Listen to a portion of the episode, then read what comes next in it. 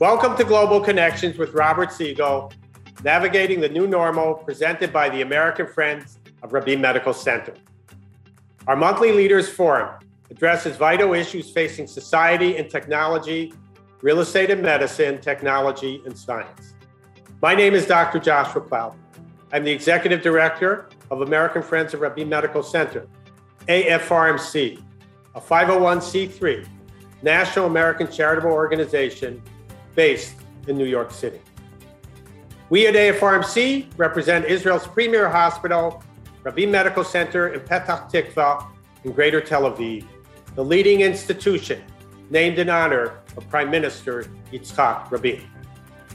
The hospital is a motto of coexistence as it serves 1 million patients annually from all ethnic and religious backgrounds with the same compassionate care.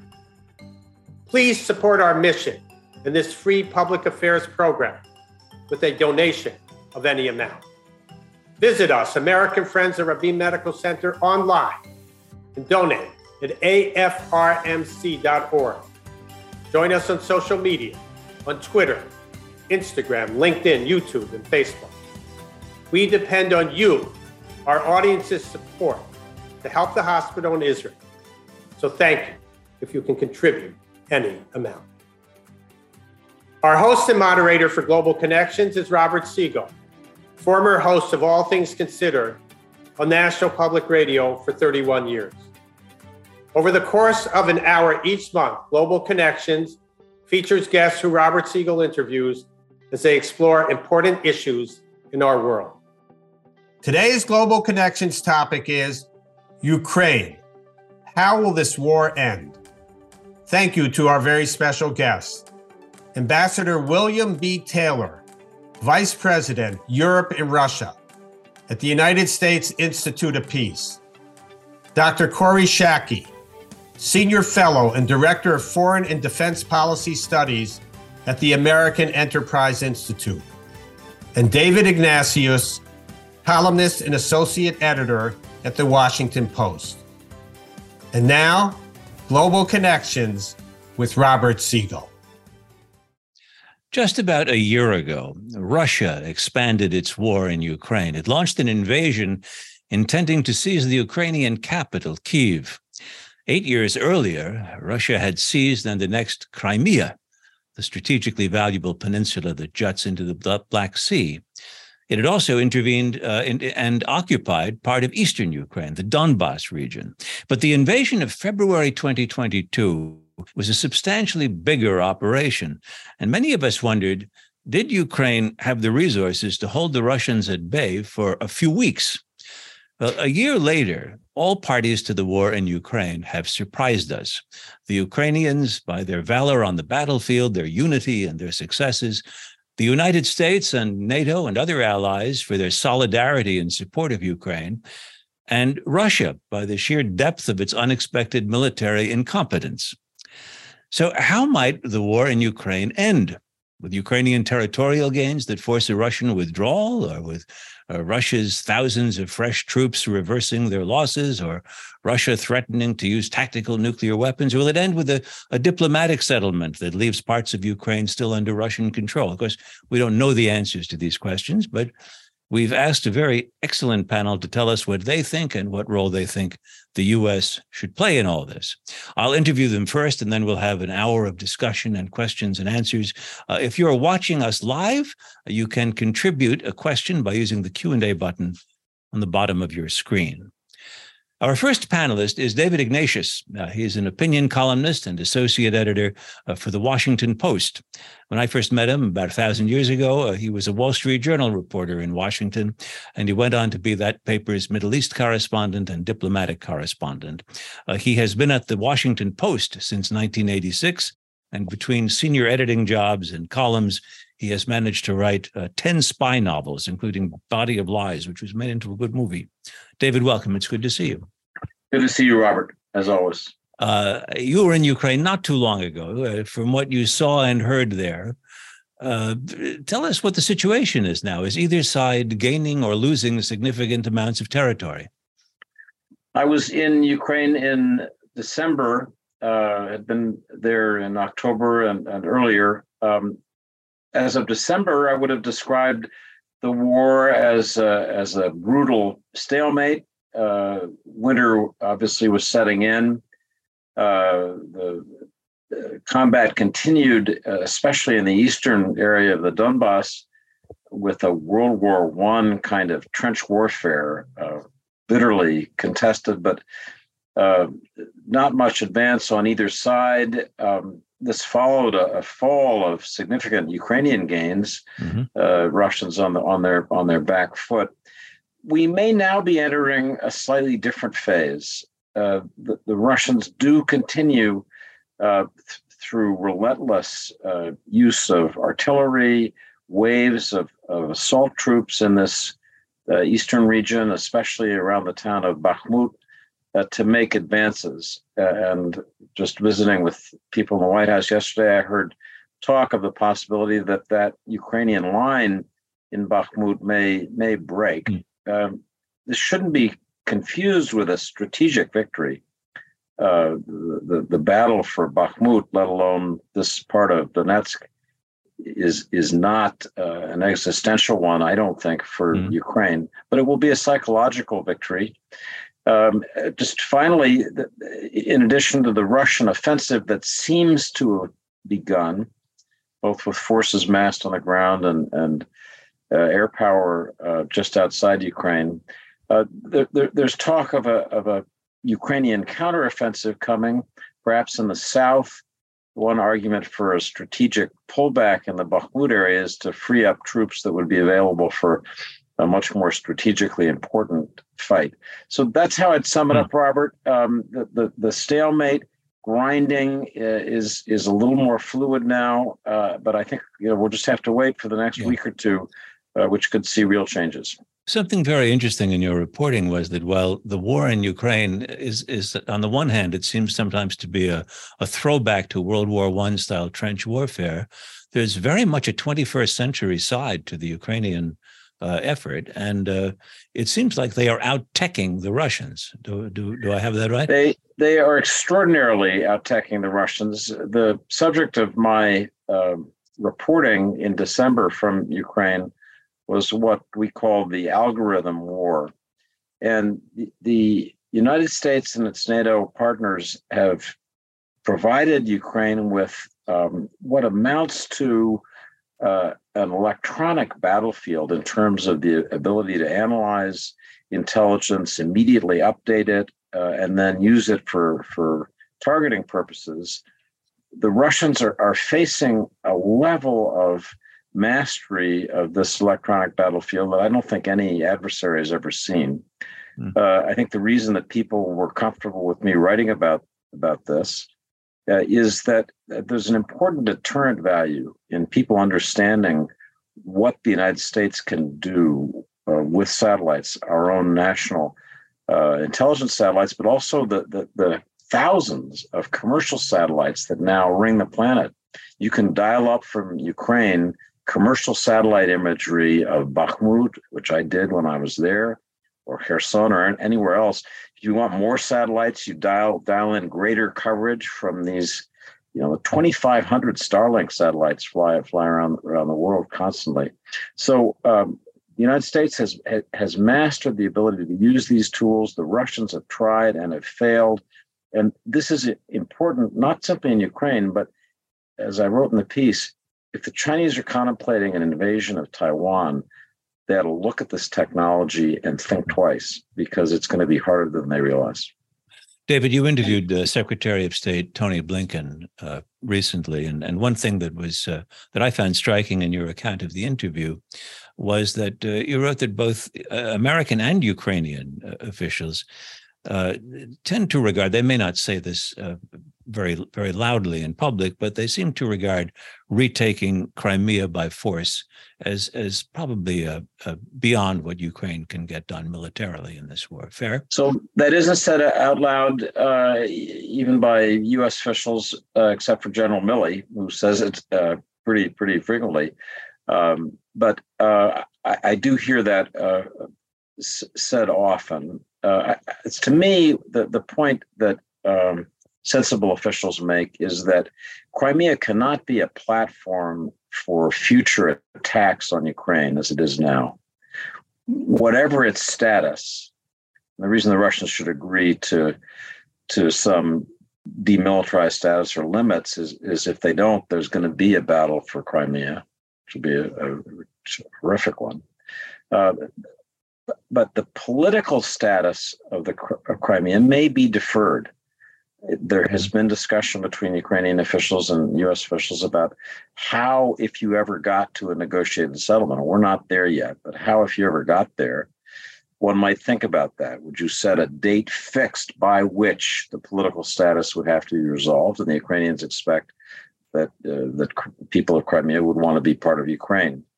Uh, but uh, I, think a military conquest of of Crimea at this point, given the forces that Ukraine has, um, would be, you know, as we remember the phrase, a bridge too far. I'd be curious what the other panelists think about that, but that's my judgment. As you said, uh, this is right now we shouldn't expect negotiations at this moment by, by any means. Do you get any sense of a time frame from either American or you, Ukrainian officials? Do they assume that um, there's another war, that there's another another year rather, or another two years of, uh, of so I think there's certainly there's certainly another year of of, of fighting likely. Um, neither um, Russia nor Ukraine is sufficiently exhausted that that they don't believe they could get more on the battlefield than they could get in negotiations. Uh, a year from now, uh, what that'll look like is hard to predict. One thing I, I think we can um, just note uh, is the, the happily the unity and patience of the NATO alliance in supporting Ukraine remains strong. It's crucial that it remains strong. It's not indefinite. Uh, you know, I hope it would continue into 2024. It'd be a big task for people like Ambassador Taylor, uh, knows so much about this. But you have to worry that a year from now, people might say, "We're running out of ammunition. We're running out of patience. Time to get this settled." So I think the year to for Ukraine to seek the maximum gains possible is this year.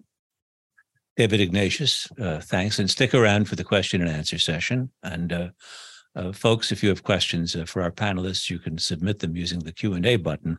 Our next panelist is William Taylor. He's a former U.S. ambassador to Ukraine. Uh, he's now vice president for Europe and Russia at the United States Institute for Peace. ambassador Taylor was a West Pointer uh, who served as a captain and company commander in Vietnam, where he was decorated for his service. Uh, he became a diplomat and served in Eastern Europe and the former Soviet Union, among other posts. Uh, he was ambassador in Kiev during the uh, George W. Bush and Barack Obama administrations, uh, and, and, he returned to Ukraine in 2019 as a charge d'affaires, the number two diplomat at the embassy. Bill Taylor, welcome to uh, our discussion. And uh, before I ask you for your thoughts on how the war in Ukraine might end, uh, I, I, want to hear from you about how important this question is. That is, uh, what do you say to an American who who wonders uh, why why do I care whether Ukrainians or Russians control a city called Donetsk, several thousand miles away? Robert, this is a very good question. That's an important question. Um, why should we care? Why should we? Why does it matter to the United States? It matters to us, um, in my view, um, because if Russia were to take over Ukraine, that would be the message. That would be the message to the world. That would be the message message to other powerful nations that if you have the power, you can take over your neighbor. You can invade your neighbor. the message that that would send um, is that we're back in the jungle. We're back in the laws of the jungle. There's there's no rules any longer if a big nation like Russia can invade a smaller nation uh, like Ukraine and get away with it and have this be allowed, have this have this work for the Russians. Uh, that's a terrible message. Um, and it's a terrible message for our East, East European allies, mm-hmm. uh, for the Poles, for the Estonians, Latvians, Lithuanians, soon the Finns um, are going to be very concerned that the Russian aggression uh, the Russian imperial instinct, if you will, will lead to the Russians moving on them after they have succeeded, if they do, um, in hmm. Ukraine. So it's important that they fail um, in Ukraine. It's important that Ukraine wins so that our allies, indeed, so our alliance, so the people, the nations that we're obligated to defend, mm-hmm. if they're invaded, are secure. That's that's really the importance, Robert. So, so then, what what constitutes Ukraine winning? What what would have to be? What would have to happen uh, for uh, President Zelensky, or for that matter, uh, President Biden, to say that the Ukrainians defeated the Russians in their effort to occupy them? It's actually very simple. It's very simple. And the Ukrainians have answered this exact question. All they want is for the Russians to get out of their country. Mm-hmm. The Russians invaded, as you've described, on the 24th of, uh, of February. They invaded earlier in 2014, as you've described, into Crimea and Donbass. Um, all the Ukrainians want, all the Ukrainians want to win is for the Russians to get out of their country. So it's it's uh, it's it's that simple. But it, it it it sounds like, from what David was saying about Crimea, for example, that uh, the, the, if if there is a resolution of this war a year, or two years from now, it it might very likely not include the the, the complete and full withdrawal of Russian troops from all of the territory they've they've taken. Would a return to the status quo ante uh, could that qualify as as Ukraine having defended itself against Russia trying to take over the whole country? I don't think so. Uh, I don't think so, Robert. Um, I think that there are principles that we're defending. Uh, that indeed the Ukrainians are fighting to defend. And those principles include territorial integrity. That's in the UN Charter. Uh, uh, sovereignty, is in the UN Charter. If your if your territory is intact, um, uh, if you have sovereignty, you're not invaded by your neighbor. And so, if your neighbor invades, they need to get out of your country. Restore Ukrainian territorial integrity, restore its sovereignty. That's the win. It's not a win if the Russians can claim uh, some part of Ukraine um, as their own, which they've tried to do. That's not a win. Now, let me be clear uh, and I think the Ukrainians have been clear. They don't say, the Ukrainians don't say that they have to take it all back now. They say that they're going to push militarily the Russians out of their country. And they're doing that, as you've described and as David described. Uh, they pushed real hard this fall and pushed the Russians way back. The Ukrainians want to continue to do that, push them out.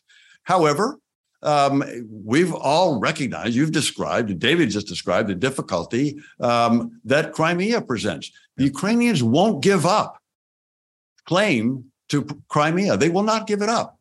They have said, however, that part of taking back the territory that the Russians have illegally annexed and now occupy, part of that taking back will be done militarily, as they've shown they can do. Part of it, the Ukrainians have said, may be done diplomatically. And that suggests that at some point there could be mm-hmm. diplomacy that uh, addresses Crimea. Um, so, so, and it doesn't have to happen all at once. This can happen over time. Um, I think, as David has described. So, so the the goal is clear. The goal is clear. Russians out of Ukraine. The time frame, the mechanism, um, that's that's to be determined. Uh, there's been much talk about uh, German Leopard tanks and U.S. Abrams tanks uh, going to Ukraine. Uh, can those weapons change the, the course of the war any, anytime soon in a significant way?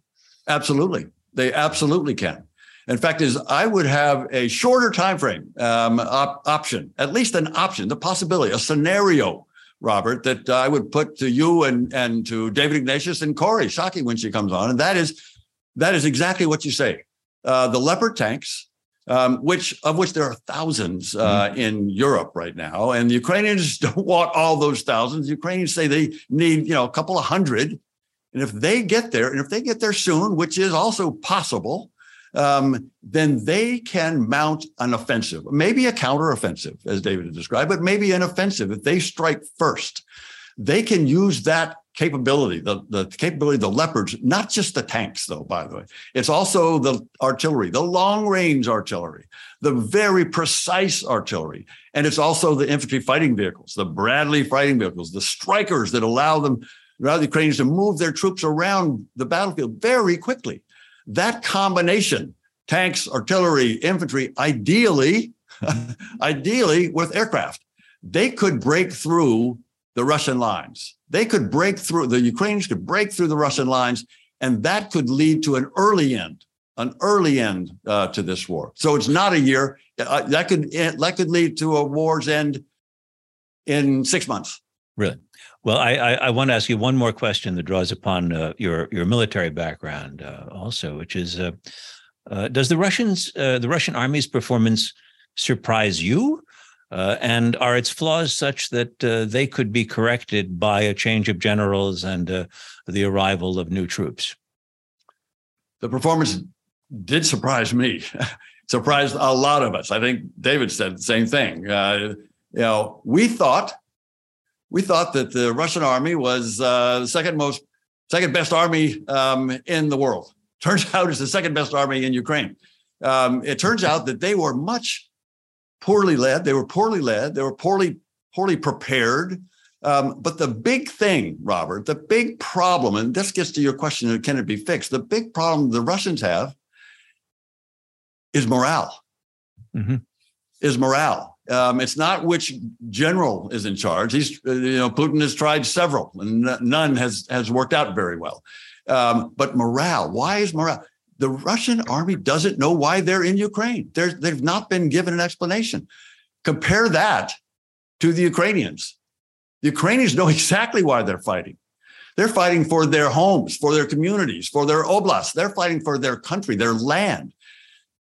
Robert, they're fighting for their existence. This is existential for the Ukrainians. If they lose, if the Ukrainians lose, there is no Ukraine. It, there is no Ukraine. Mm-hmm. They know that. That's why they will win. This is why they will win, Robert, in the end. Yeah. Well, Ambassador Taylor, stick with us uh, because we'll we'll have the Q and A session uh, in a few minutes after we hear from our third panelist, who is Dr. Kori Schake, who I hope has joined us. Uh, Dr. Schake is a senior fellow and director of defense policy studies at the American Enterprise Institute, the Washington based think tank. Her doctorate in government and politics is from the University of Maryland. Uh, Dr. Schake has since taught at Maryland as well as at West Point, at King's College London, uh, and at more universities than I can than I can mention. She has held senior positions at the State Department, the Defense Department, and on the National Security Council. Uh, and she was also a foreign policy advisor to John McCain's presidential campaign, uh, as well as being a contributing writer to The Atlantic. Kori Schake, welcome uh, to uh, our panel. And thanks for Thank taking you. part. Uh, first, let, let me ask you the, uh, the, the, sort of the big overall title question, which is how, do, how do you think the war in Ukraine ends? It ends with military victory by one side or the other. I don't. Sorry, there's an ambulance going by outside.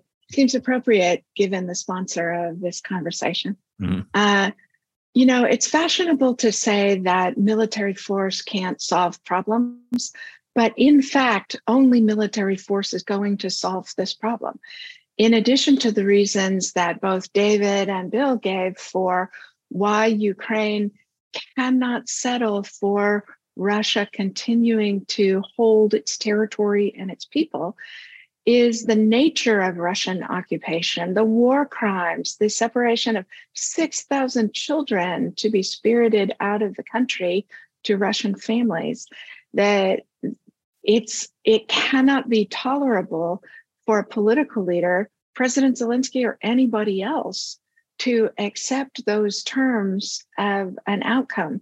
And so, and the Russians don't want to negotiate because they hmm. still think they can terrorize the Ukrainians into submission. So, what is going to solve this question is performance on the battlefield.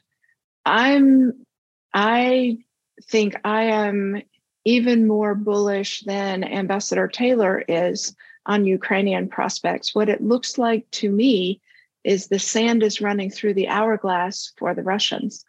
That in order to, you know, once they realized their war plan was unsuccessful and their military, 80% of their army was sent into Ukraine at the start of the war, was inadequate to the task of achieving their political objectives, they tried to call up a half million additional Russian soldiers.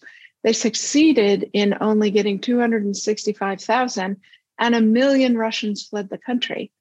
That's yeah. a cost exchange ratio that's actually not going to make their war effort sustainable. Whereas what Ukraine is looking at is increasing training, support, weapons, financial support from other free societies. So I do think Ukraine's going to be able to muster an offensive that knocks Russia out of its defensive positions, both in the Donbass and in Crimea, before their 2023 is out. Well, you're definitely the most bullish uh, member of the panel, and, and in that case, you you you would not imagine that this could be a, a Korea-like situation where uh, this could be a conflict that you know might go on for decades without a formal resolution. No, no, no, I don't think so. I don't think Ukrainians will stand for it, and I think, as Ambassador Taylor said, any Ukrainian territory that Russia continues to hold uh, will continue to be contested. Heard you saying recently that uh, Vladimir Putin might find it less humiliating to lose a war to NATO uh, than to lose a war to Ukraine. Uh, and that that distinction that you raised brought uh, to mind for me the argument of the writer Christopher Caldwell, who wrote a provocative article in the Washington Post a while ago that I want to ask you about. Here, here's all, Caldwell's article, his, his argument. He says that with the commitment of uh, German and American tanks, the U.S. is, and I'm quoting from him now, uh, the U.S. is replacing Ukraine as Russia's main battlefield adversary. With whom is Russia at war, Ukraine or the United States? It's essentially an argument against That's what he says nonsense. As, as escalation. That's such nonsense. Um, you know, Russia is losing a war against the Ukrainian military. It would lose a war against the Polish military, the German military, the Dutch military, the British military, and most definitely the American military. But President Biden's concern about potential for escalation has what's led to a slow, incremental increase in assistance to Ukraine. Um, and we are we are arming one party to a conflict, that's certainly true. Um, because there's a good guy and a bad guy yep. in this conflict.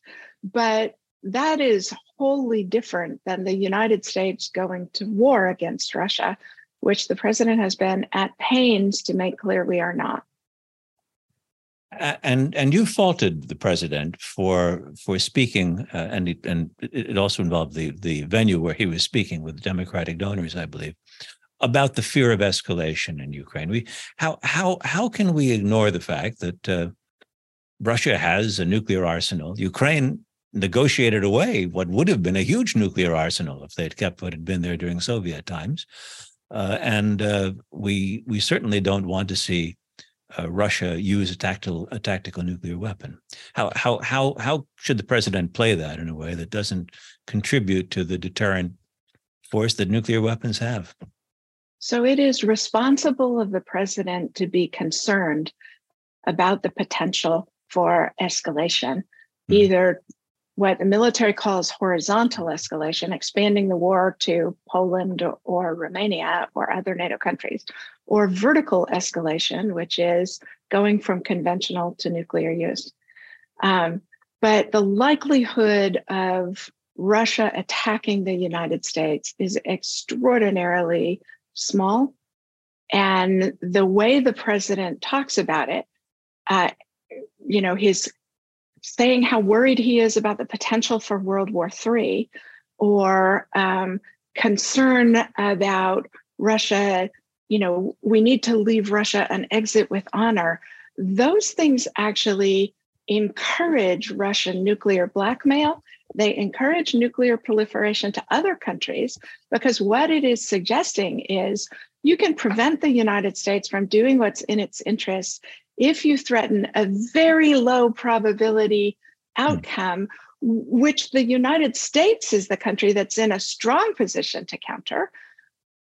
Um, you know, the way the president talks about it, you would think we were the weak party in this negotiation as opposed to the strongest and safest party. He keeps conveying what we won't do, what we won't provide to Ukraine. And that gives Russia encouragement that they can establish a ceiling on our assistance and continue to fight. And I think that's a strategic error. Well, we'll we'll talk about that further with our other uh, panelists shortly. But um, do you believe that the uh, uh, the kind of Ukrainian victory that you that you can imagine would in fact alter, say, the, the calculations of, say, the Chinese about about uh, Taiwan, uh, or are the situations simply too different for there to be a knock-on effect from uh, the outcome in Ukraine and uh, policies toward uh, uh, that are made in Beijing? You know, I honestly don't know the answer to that. It seems to me that the lessons I wish the Chinese were learning were the willingness of free societies to band together and assist the good guys to uphold an international order where states have rights and people have rights. And changes to existing borders only occur by consent of both parties. Um, that the united states military for only 4% of our defense budget this year is arming the ukrainians to destroy the russian army. And that uh, what the Russians are attempting to do is extraordinarily difficult, and it's hard to tell who's good at it before you fight an army. So I wish that's what the Chinese were mm-hmm. mm-hmm. learning. What I fear they're learning are we're letting lots of countries get around the um, sanctions on Russia that we are so fearful of being involved in the war ourselves, we won't send our own troops, and we're very hesitant and slow in the aid we send. I think it's too soon to tell what the Chinese or other aggressors might be learning. Yes, the question that, that occurs to me, and I'm just curious what, what you think about it, is that if I I, I try to see the world as a, a Xi Jinping might, and um, I would see my country as one that's gotten really good at manufacturing over the past uh, couple of decades and uh, knows how to make things, maybe even military things.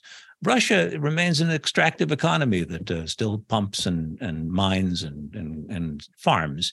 Uh, and uh, we shouldn't be surprised that their trucks break down all the time. They, they, uh, in, in, in the Soviet Union, that was no surprise. Uh, I, I, wonder if China sees itself as being in the same situation as, as Russia, or being a qualitatively different economy and military. What I notice about what the Chinese leadership says is that they're actually incredibly racist and mm-hmm. condescending mm-hmm. about other societies. They think they're different and better. Mm-hmm. Um, and they may be right. Uh, but I do I do agree with your judgment that they are quite confident that they are different and better than the Russians, than us, than others. How important is it uh, that uh, Ukraine, at the end of this war, either be a part of NATO or they have a formal relationship with NATO? I think it's very important. You know, we committed to the sovereignty and security of Ukraine in the 1995 Budapest Memorandum. The British, the United States, and Russia committed to Ukraine's security and sovereignty if they would give up their nuclear weapons. None of those three countries have honored that pledge. The only way to reliably commit the United States to the defense of another country is a defense treaty with consent to ratification by the United States Senate. And I think anything short of that, the Ukrainians won't trust and actually shouldn't trust. Yes, they've had they've had declarations by the Soviet by Russia rather uh, in in uh, past years, and um, uh, I, I, can't imagine that another one would have uh, would enjoy great credibility in um, in Kiev. Uh, do you think NATO is ready to embrace uh, Ukraine as a country which, if if attacked by by Russia once again or harassed in the east or whatever it might be, would would receive um, military support, act, actual military presence? in Ukraine? Yeah, I think so. NATO Secretary General Jens Stoltenberg said yesterday that NATO's beginning the conversation about that.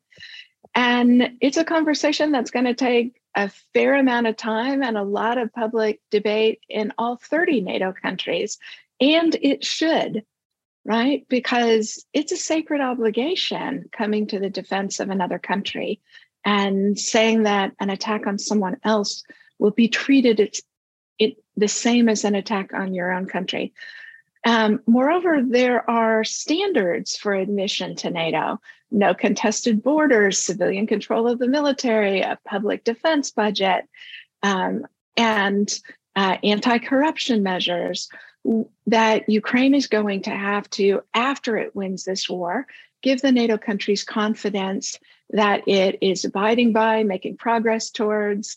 Um, so it will take a while.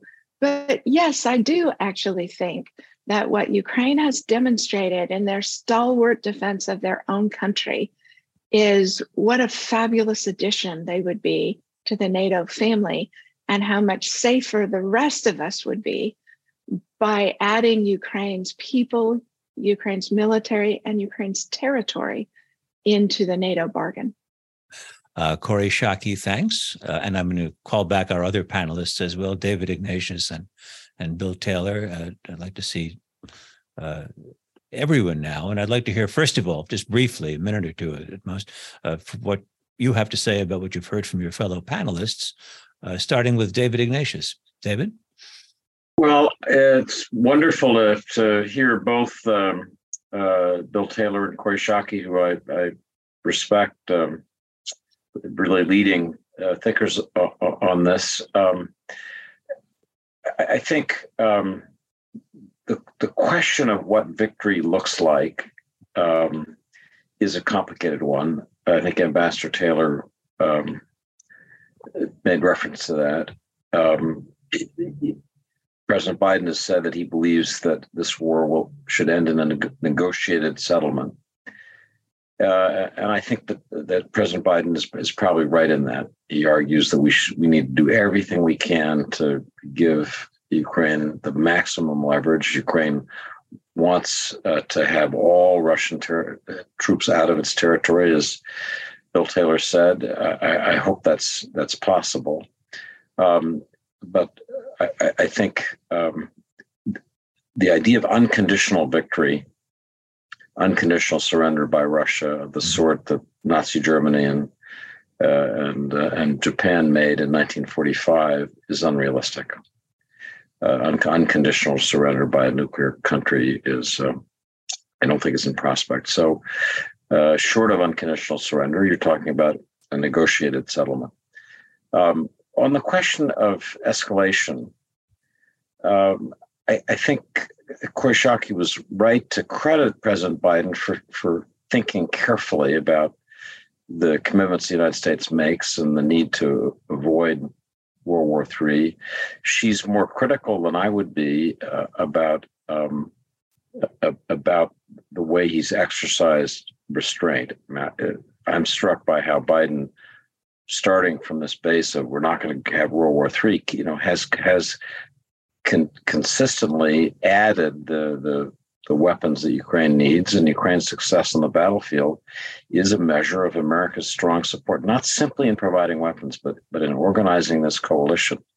Without American leadership, the coalition that is backing Ukraine so vigorously wouldn't exist. So you know, I, I, I, I, credit that.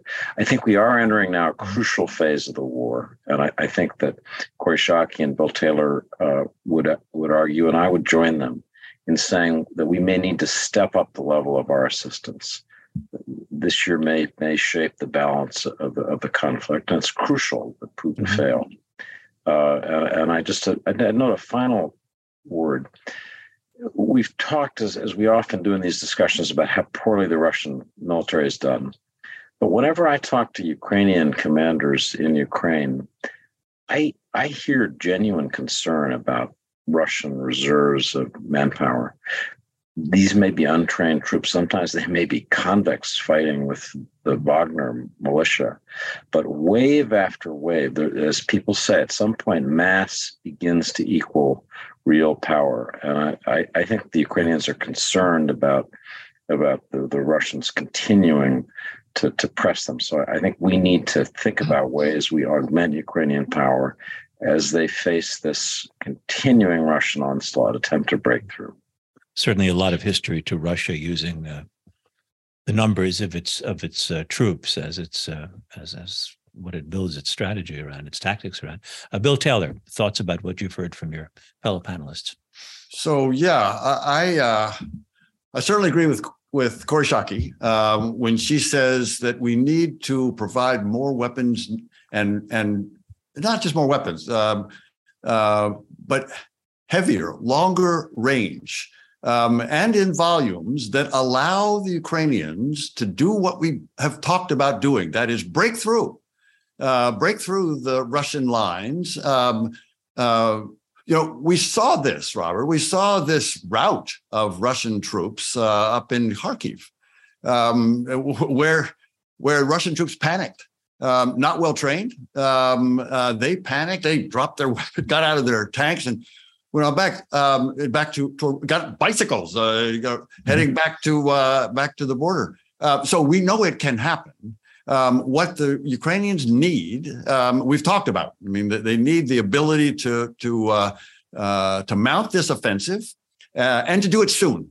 Um, do it soon because Kori's right. I mean, the current uh, level of mobilization um, that Putin has tried to uh, bring about has has not succeeded. I mean, he's he's been able to scrape the barrel, but uh, and he and he's got 140 million Russians, and there are less than 40 million mm-hmm. Ukrainians. So the the numbers do speak. There's no doubt about that. Which means that the Ukrainians need to move now. The, the Ukrainians need to move now so that um, the Russians don't have the time. Um, Ukrainians need to take the time away from the Russians, and they can they can do that. So I think that's right. And on the NATO question, mm-hmm. I totally agree. Um, uh, NATO would be much stronger with Ukraine um, in it, um, and it will take time. It will take time. Uh, it turns out, by the way, that uh, there's no prohibition in the, yes, in the treaty. This is something that you you I, I learned from you the other day, Kori. You mentioned uh, uh, that NATO won't admit a member with contested uh, uh borders. Not so, you say. Uh. Not so. Uh, well, and and we know this because look at East Germany, West Germany. West Germany was a member of NATO in very good standing, um, and East Germany was dominated by, and that border was, you know, uh, not militarily contested, but contested. You know, and it's, it's not in the treaty. Uh, there is, Kori's exactly right. There is a there's a NATO paper. There's a NATO policy. There's, there's not in law anywhere in the treaty where that says they shouldn't have border disputes. But but nonetheless, Ukraine could definitely join. They won't join during the war. That's clear. There's not the mm-hmm. war will have to end. Kori also is right when she says after the victory. It's not after the way. It's after the victory. After the victory, then there can be movement um, on the on the part of both NATO to have this conversation and on the part of Ukraine to get ready to, uh, to join. So I, I, think that's an important one because Ukraine needs security after the victory. If no matter how this ends, um, and I think it will end soon, sooner um, um, than than David does. Uh, but however it ends, Ukraine, the, the Russians will be back. They won't give up on trying to dominate Ukraine, uh, and so they need security either of NATO or they need like we've given Israel um, uh, the ability the ability to defend themselves, to deter another attack by having the best weapons in the region. Uh, and Kori Schake, uh, uh, comments on Maybe what you've heard. Just two points to add to the very smart things already said by David and Bill, and one is about uh, mass. I think we need to be careful not to mythologize the Russian willingness to kill a bunch of Russians to achieve their objectives. Um, the most interesting thing I learned when I was in Kiev in September was the Ukrainian military expressing their mystification that the Russians had no capacity to do reconnaissance right? They had no equivalent of cavalry. They had no ability to figure out where the Ukrainian units were. Mm-hmm. And what you can see Russia doing now with these human waves of troops is they still don't have reconnaissance. What they are doing is using these prisoners or poorly trained troops to figure out where the Ukrainian units are and then using artillery to strike those units. Mm-hmm. Um, the Wagner Group is actually now failing to be able to recruit prisoners out of prisons because the word has filtered back that only 20% of them have survived their experience in Ukraine. So, so it's not clear to me that mass is going to work in the way. This isn't the Battle of Stalingrad. Mm-hmm. Um, the second thing I would say is about escalation. Uh, I think we actually need to brace ourselves that the risk of escalation is going to increase substantially as Ukraine wins this war. Russia is going to get more desperate. My nightmare is Vladimir Putin concluding that as the Russian army gets pushed off of Ukrainian territory, to have a nuclear strike on Kiev to be able to try and claim that they achieved the regime change they went there to effect, and therefore that's why the army's coming home. Again, what I was struck by talking to Ukrainians in the fall was when I asked, How nervous are you? How are you thinking about this issue? To a person, civil society, business mm-hmm. people, mm-hmm. government people's response was, It will not change the outcome of the war. It will simply increase the cost. And we ought actually to be as brave in facing this risk as Ukrainians, who are the direct people threatened by it, are being. Let me uh, put a question that one of our uh, attendees, an anonymous one, has submitted, which is uh, this person writes Given that Putin seems to have staked his reputation uh, and his life, I would say, on the outcome of the war, the questioner writes, uh, what do you think he will do if it becomes clear, even to him, that he is losing the war. Well, Kori Schake, you've just given us the worst uh, possible, uh, I suppose, uh, uh course he could take if he's convinced of that, which would be a, a, a tactical nuke in spite uh, for, for, for spite. What what what else? What would um, can Vladimir Putin, Bill Taylor? Do you think he can survive uh, a, an undisputed defeat in in Ukraine, can in in in power?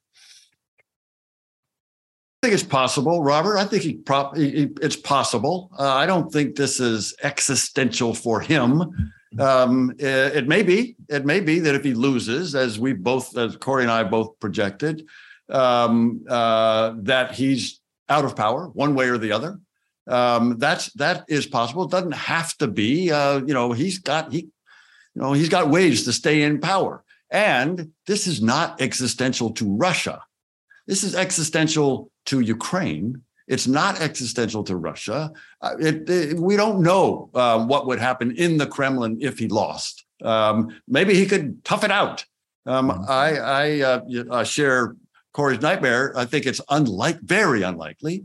Um, uh, I think there will there could be people in the chain of, in the Russian chain of command who might say no uh, in in that time. So I think it's very very unlikely. But he, yeah, he could stick it out.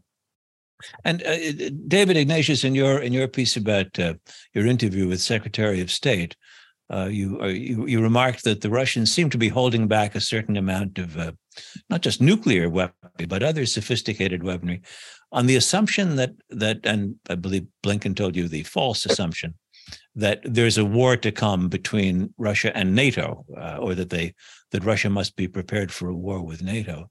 Uh, it, it, do you do you foresee a, uh, do do you think that that's the way Putin sees this as a uh, you know this is just the, the the Spanish Civil War the real the real thing happens next you know well he should be concerned about about that um, uh, he has enormous uh, American and NATO firepower surrounding him with the addition of a likely addition of Finland and Sweden to, to NATO, um, he has a kind of nightmare scenario for a man who, thought he'd redraw the map, a security map of Europe in his favor.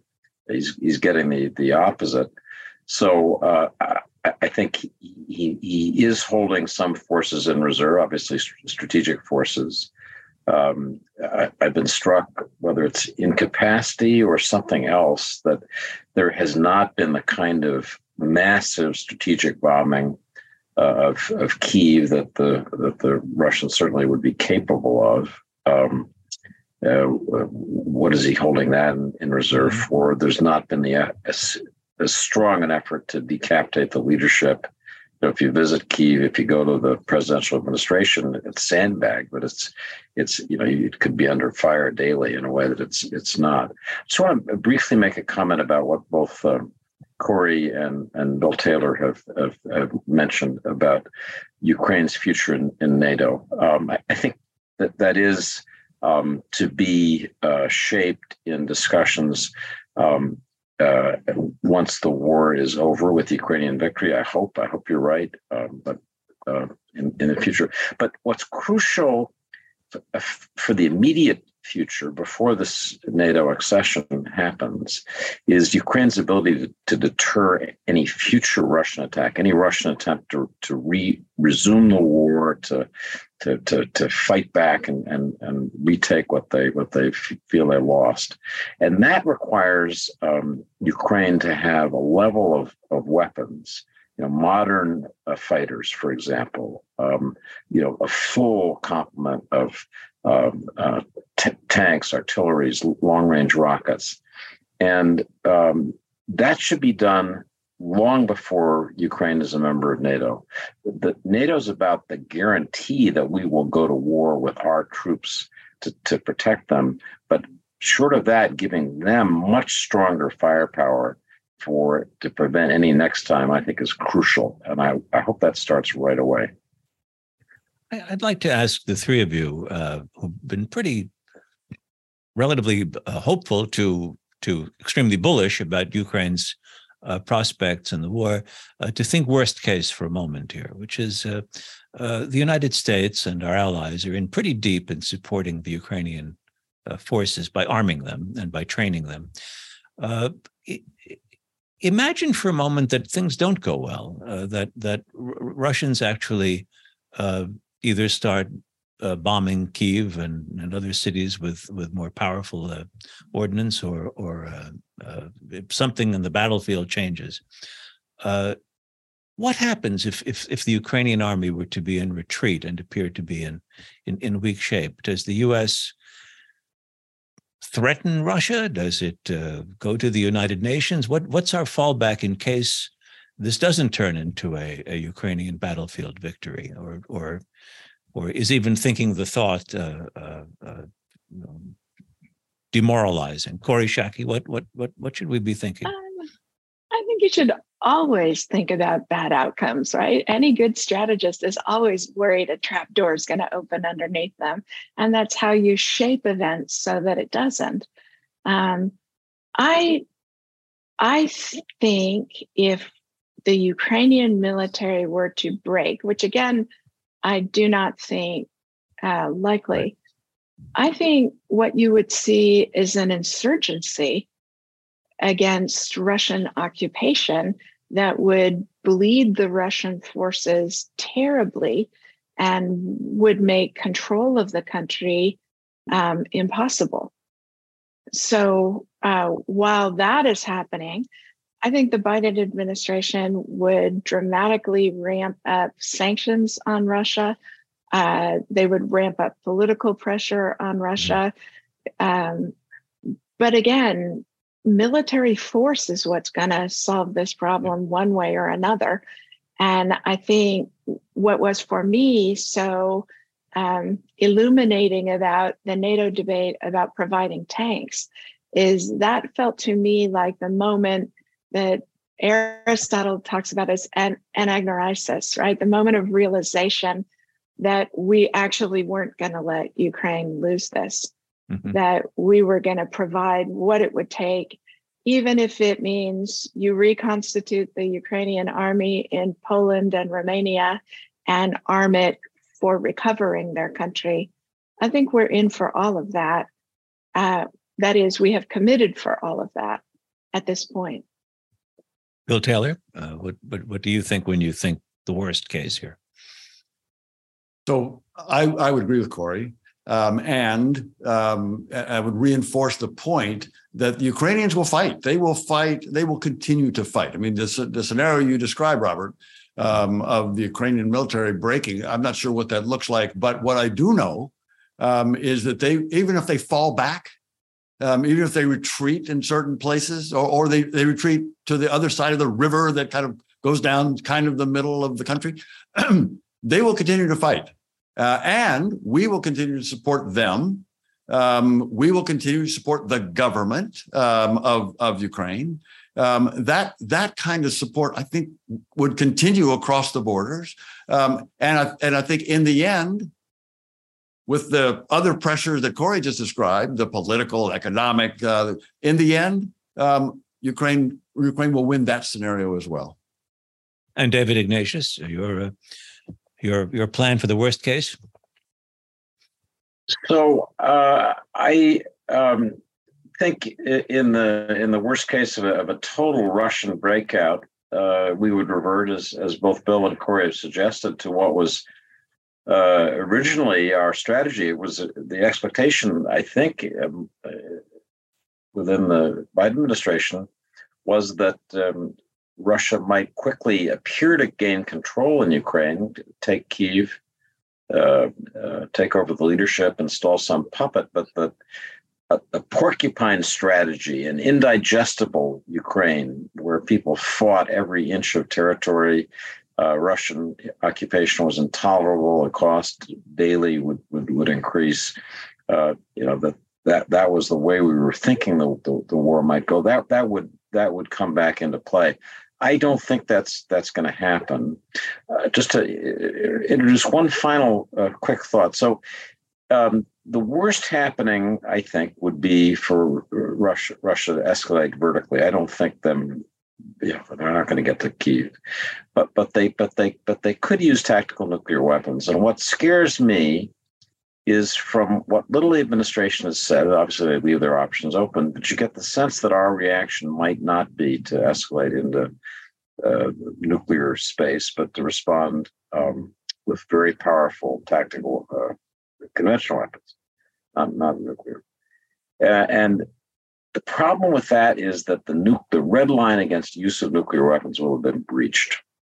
And I think it's very much in our interest that this war not get to that point it's it's crucial. The world, if a world where nuclear weapons are used, is a different world. So I, I believe that to others and and there. But are you saying that the the deterrent to to Russia doing that should be uh, the threat that uh, nuclear weapons will be used against you, uh, Mr. Putin? I, I actually, actually, I, I don't think that. I, I think we should do everything we can um, to prevent Russia from uh, escalating. I, so I think getting the Germans to speak to Xi Jinping and Xi Jinping to convey to Putin powerfully, mm-hmm. we don't believe that nuclear weapons are appropriate. I think that was really important. I think the Indians doing that was important. I think, you know, consensus about that that puts limits, bounds on that is uh, powerfully in our in our national interest. Well, I'm sorry after such an upbeat discussion to have brought us uh, to to to the end of this uh, this most bleak uh, uh, consideration of the future. But but thanks to all of you uh, for taking part, uh, Ambassador William Taylor, Dr. Kori Schake, David Ignatius. Uh, thanks for being our panel today.